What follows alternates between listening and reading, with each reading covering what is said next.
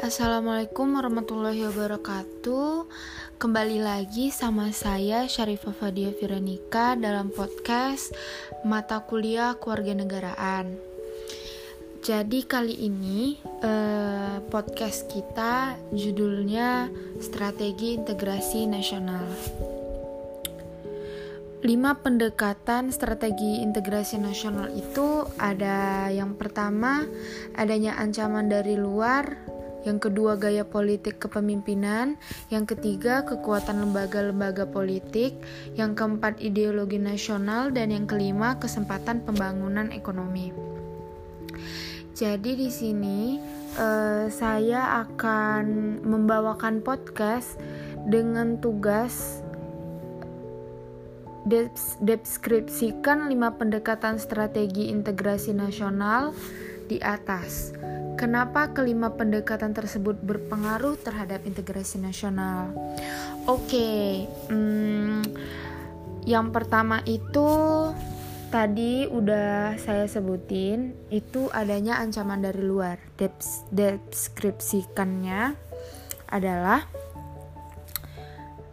adanya ancaman dari luar Ancaman merupakan sesuatu yang dapat berdampak negatif pada suatu bangsa dan negara, namun dari sisi positif dari ancaman ancaman ini ialah masyarakat sadar dan tergerak untuk melakukan persatuan atau penggabungan kekuatan karena mereka sadar bahwa musuh mereka ialah pengacau yang terdiri dari bangsa luar.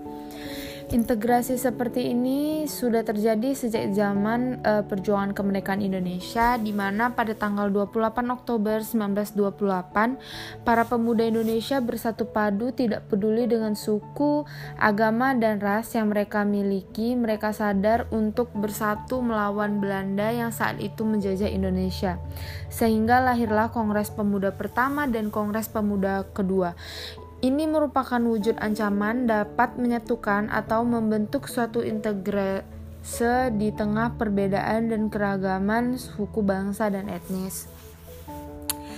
Uh, lima uh, pendekatan yang kedua itu gaya politik kepemimpinan deskripsinya Gaya politik kepemimpinan para pemimpin bangsa dapat menyatukan atau mengintegrasikan masyarakat bangsa tersebut.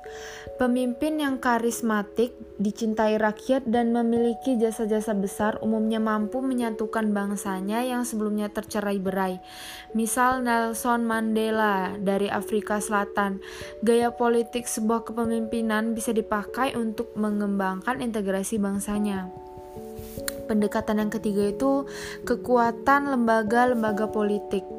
Kekuatan lembaga-lembaga politik, lembaga politik misalnya birokrasi, juga dapat menjadi sarana pemersatu masyarakat bangsa.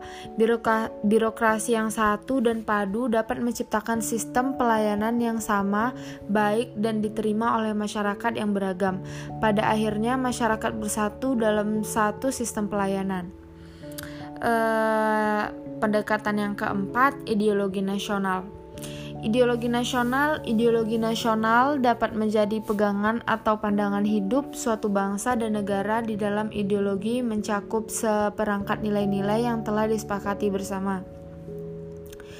Ideologi juga merupakan dasar pemikiran dari suatu konsep hidup dan ideologi e, tidak pernah lepas dari kehidupan berbangsa dan bernegara. Indonesia menganut ideologi Pancasila, yaitu sebuah ideologi atau pandangan hidup yang selalu berdasarkan pada lima dasar Pancasila dan tidak boleh bertentangan oleh kelima sila tersebut. Dalam sila ketiga Pancasila berbunyi Persatuan Indonesia, artinya bangsa Indonesia harus bersatu, tidak memandang apa pun fisik, kulit, agama. Lupakan yang harus bangsa Indonesia lakukan adalah bersatu dan menye mengesampingkan semua perbedaan tersebut. Pendekatan yang terakhir yaitu kesempatan pembangunan ekonomi. Jika pembangunan ekonomi berhasil dan menciptakan keadilan, maka masyarakat bangsa tersebut bisa menerima sebagai satu kesatuan. Namun, jika ekonomi menghasilkan ketidakadilan, maka muncul kesenjangan atau ketimpangan.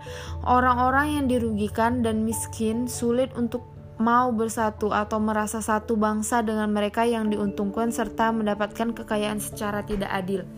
Banyak kasus karena ketidakadilan, maka sebuah masyarakat ingin memisahkan diri dari bangsa yang bersangkutan. Dengan pembangunan ekonomi yang merata, maka hubungan dan integrasi terganggu. Akhirnya podcast kita kali ini sampai di sini.